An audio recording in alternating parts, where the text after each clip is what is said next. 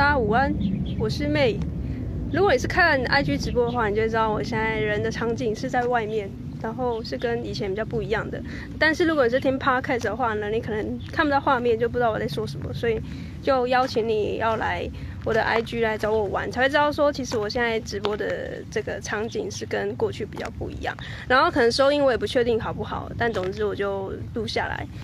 啊，之后会上传到 Podcast。那今天要跟他聊的主题呢？哦，对了，今天是十二月十二号，然后第五十七次的直播，我会一直直播到二零二一年结束，就是二零二一年的最后一天这样子。那每一天我都会挑一个主题跟他聊一下创作，还有 podcast，还有我最近在玩的一些 NFT 或是加密货币的一些事情。所以如果你有兴趣的话呢，就不要错过接下来每天的直播。好，那今天要跟他聊的是什么是创作者公务员的模式，就是。我有时候也会陷入到这个，呃，比较尴尬的状况是，就是每一天好像除了录 podcast 直播，然后记录生活，就有时候会每天过一天就觉得，哎，这跟之前上班的时候的感觉是一样的啊。那我为什么要脱离上班族的生活呢？我脱离上班族的生活一大部分的原因，就是因为我觉得上班族很相对单调嘛，就是很像公务员这样子。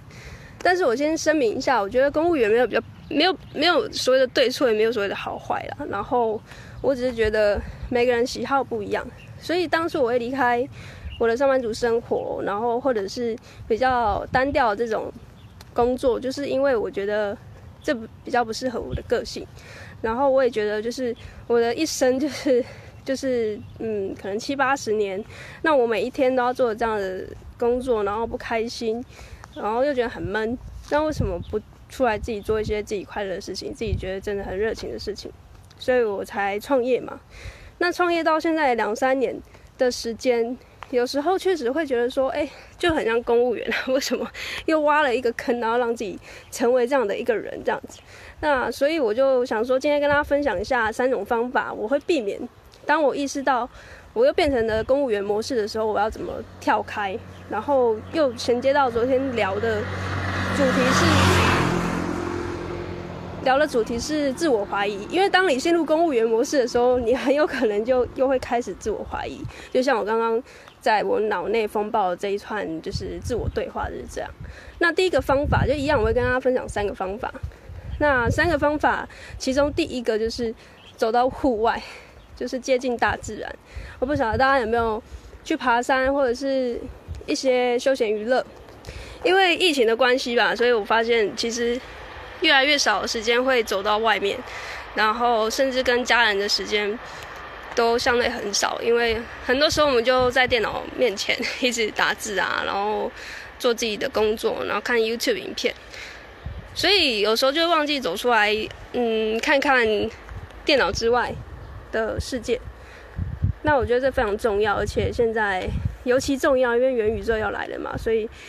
其实大家会更沉浸在那个虚拟的世界里面。那当不管在哪个世界久了，都会想说去另外一个世界看看。只是说现在大部分的人都忘记了现在真实的世界的美好。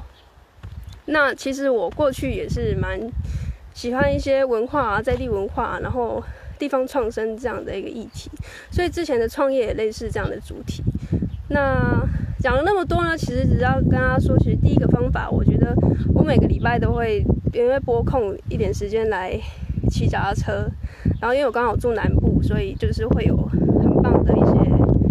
绿地跟蓝天。那这是在我之前在台北工作的时候比较没有的场景吧。呃，等下像有汽车要过来了，所以我我先躲一下。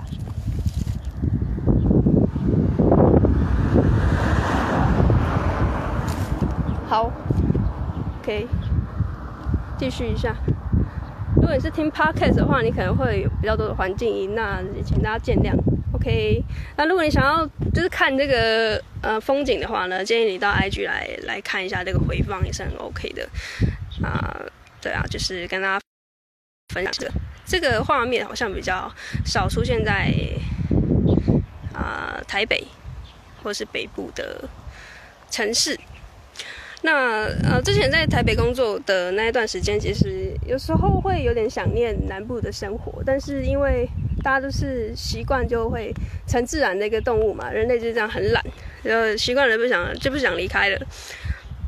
所以啊，当初离离开台北，然后回到南部，其实也花了非常大的一个心力。所以今天跟大家分享的第一个方法就是，不管怎样，不管你是在哪个城市，就呃避免自己跳入公务员的模式呢，就是。啊、出来看看大自然吧，看看人类之外的一些小动物，就蛮疗愈的这样子。那我记得有一本书是最有生产力的一年，那这本书里面的作者就是用一年的时间去试验各种各式各样最有生产力的一个方法，就是对于工作的生产力的方法。他觉得有一个方法蛮奇怪，但是其实真的有效果，就是你要看一些疗愈的小动物。小猫、小狗，或者是去大自然看一些松鼠啊之类的，啊，这些动物会让你有一些呃创作的一些养分。好，那这就是第一个方法。那第二个方法呢，要怎么避免自己跳入一个公务员模式？第二个方法，我想一下哦，因为现在没有手稿。哎，哦，对了，我想到了，就是要去交朋友，要去交朋友。呃，这个朋友可能是。因为最近十二月嘛，现在二零二一年的十二月，呃，年底的尾声，有很多很多的活动，实体的活动，线下的活动就是开始复苏了。因为疫情比较和缓了嘛，然后加上十二月是一个大的很大的一个月份，很多活动就是会挤在十二月，所以啊、呃，我也呃勇敢的跨出了舒适圈，因为我其实不是那么习惯，也不是那么喜欢社交活动，因为我觉得相对这个。成本对于内向者来说是很耗能量跟精力的，而且我不是在台北、台中这种比较主流的城市，所以我每次要出出去那个人家说出城，我要入城的时候，都要花非常多的时间，就是可能要搭那个捷运啊，或者是搭那个公车、高铁等等的，就是舟车劳顿。但是呢，我为了要让自己跳出这个公务员模式，我就必须。啊，让自己适时的去跨越自己的创作的舒适圈，所以交朋友这件事情，我也尝试在十二月的时候有去呃买了一些实体活动的票，然后也是比较是工作类型的，就是会认识很多创作者。那后来我觉得这感觉蛮好的，因为我们其实，在十二月之前就已经。彼此在线上都认识了，所以比较不会很尴尬的那种感觉。是我线下是第一次看到你，这个状况其实对于内向者来说实在是非常的尴尬，因为我们不是那么的，就是习惯这种社交的感觉啦。因为就是很尴尬嘛，就是我宁愿在家里，就是打就是打打电脑啊，然后看书啊之类的。那要要聊天的话，就会变得很生疏，所以。这时候是一个很很适合社交的一个季节啦，十二月，因为我们大概，因为我最近要参加一个活动，是在十二月中嘛，就下礼拜。然后那个活动是因为我们之前参加读书会的一些创作者都彼此认识，然后我们已经读了一起读书读了一两个月，然后所以要办线下活动的时候，至少我们都知道说，你知道吗？乡下都会有很多那个 蚊虫。好，就是我们就会彼此知道自己是谁，然后彼此有什么作品，要强强项在哪里，然后个性其实也差不多都知道，因为会讲话嘛，然后会打字，会聊天，所以其实大家的个性部分我们都了解，所以对我来说其实门槛就比较低了啦。所以我十二月其实排了两三场的活动，就出去交交朋友，那这个我觉得是一个很好的方法。好，那这是第二个，那第三个呢？我想一下哦。第三个方法要怎么去避免自己掉入一个公务员模式，就是去做一件你自己做不到的，以前你觉得你自己做不到的事情。那这个我来解释一下，什么是自己以前做不到的事情，就是比如说我在过去是不可能每天直播的，所以我当初去设这样的目标的时候，其实就是为了是去。突破自己的心魔之外，还有我就是要跳脱这个舒适圈，然后避免自己又掉入了每天写文章，写写写写写，啊，写了有成就感，但是这成就感到了一个尖峰的时候，它又又会又荡下来，所以后来直播我就是呃跨越这样的舒适圈。接下来还有什么是事情是你可能比较不敢做的呢？然后你后来为了要让自己不要陷入这样的模式。我尝试的第二个方法是投资自己一笔呃相对比较大的呃数字的这个课程，就是我有分享嘛，前几集我有跟大家说，我有投资六位数的呃线上课程，在今年，那这个是我过去完全不可能办到的事情，因为我是一个相对很呃算节俭嘛，应该说比较。我买一个东西，我就决定超久。然后我我通常不是分批进场的，我就一次就是要重仓，就是一下子下去的那一种消费的习惯。就是我要是觉得这东西很好的话，它很贵，我都会愿意投资。但是会变成说我都要想很久。那今年我今天投资的这个，今年投资的这个课程，我大概想了，哦，应该有一个月吧。呃，对，然后就就加入了嘛。那确实这个决定，我觉得是今年，我觉得真的是做的最好的决定。那不知道这句话会不会听起来很奇怪？就是你花那么多钱在线上课程，不是应该会很很高风险吗？那这个其实就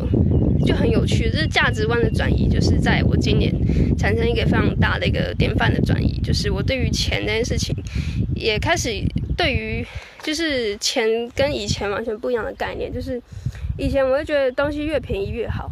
就是你一样买手机，我当然就是买相对可能不用买到 Apple，但是我我买差不多这种功能的手机。但是后来呢，我就一直想，这钱的意义到底对我是什么？那我我后来就觉得说，诶，如果它这个价值是可以给予我这钱，呃，大于这个钱之外，高出两三倍的这样报酬的话，不管是有形还是无形的。我都觉得值回票价，那这每个人定义不一样啊。如果说像你投资六位数在线上课程，你的可能家人朋友会觉得你疯了，你为什么不买买一辆机车？哦，这还差不多数字啊，甚至你可以买两台、三台，那为什么不不这样呢？你甚至还可以转卖。那这个就是每个人价值观不一样，甚至有人说去旅行嘛，那也是一个体验。所以，呃，每个人这个。先后顺序跟排列组合会不一样，所以才造就每个人价值观不一样，还有这个世界的多元性。所以我觉得这也是很蛮好玩的地方。但总之，第三个方法我觉得是最最适用，也是最好用，也是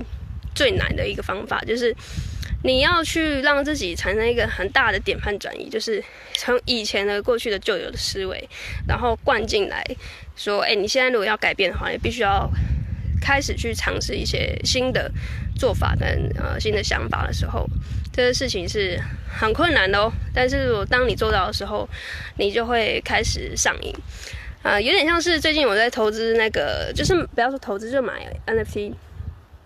一张图哦，一张 JPG 的图，它可能卖你两万、三万，或是比较便宜的八千、九千这种。但是怎么样，你都觉得很奇怪吧？即便我叫你以前叫你。买呃一张贴图，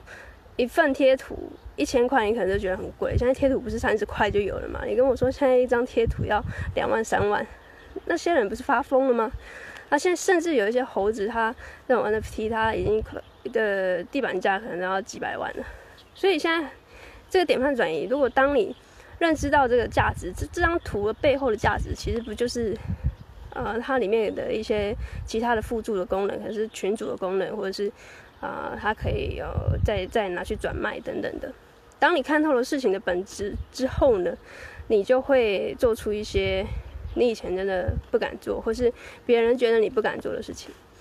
就很像我可能相对比较保守。那有一天如果我出突然跑去跳伞，或是突然跑去啊、日月潭泳渡，可能我的朋友都会觉得我发疯了。但是当你呃。身边的人越越觉得你做不到，然后你越是做到的话，我自己感觉是蛮好的，所以他也会帮助你陷入到一个创作者、公务员的模式。好，那以上三个方法，虽然这个这一期节目是给创作者，但是我觉得你不是创作者的话，其实也蛮适用的啦，因为现在人就是很容易就陷入那个每天不知道自己为什么要上班啊，为什么这样工作那样生活。